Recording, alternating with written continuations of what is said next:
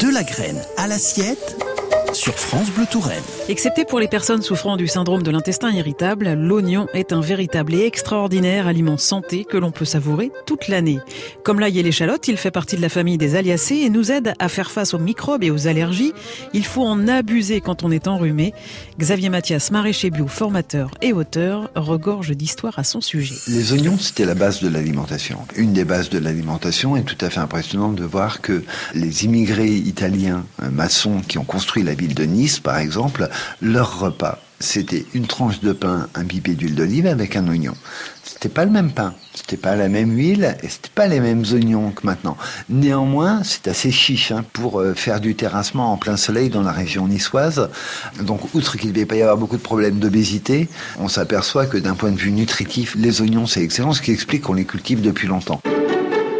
En sortie d'hiver, début de printemps, on va être sur l'oignon blanc, plutôt l'oignon frais, qui est super agréable parce qu'on va le manger de la base du bulbe, qui est pas complètement renflé encore jusqu'à la pointe de la feuille.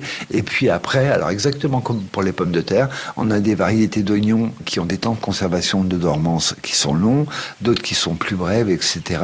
Petite contrainte, c'est la conservation qui se fait au sec. Et alors attention, s'il fait trop chaud, il redémarre. Hein. Donc euh, il faut compter au sec, 6 degrés, c'est un peu la température idéale pour des oignons, ce qui explique que dans notre cuisine, il redémarre si vite parce que il est au sec, mais il a trop chaud en fait. Hein. Et si vous le mettez au frais dans un réfrigérateur, là c'est trop humide, donc il va s'abîmer également.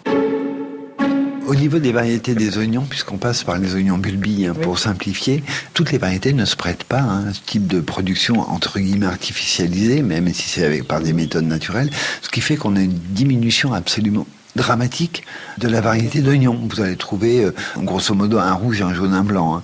Alors qu'il y a une diversité. Il y avait un, oignon par village, hein, grosso modo. Et là, il faut repasser par le SMI hein, pour retrouver ces variétés-là. On en a plein. Il y a plein de producteurs de semences qui font plein de variétés d'oignons.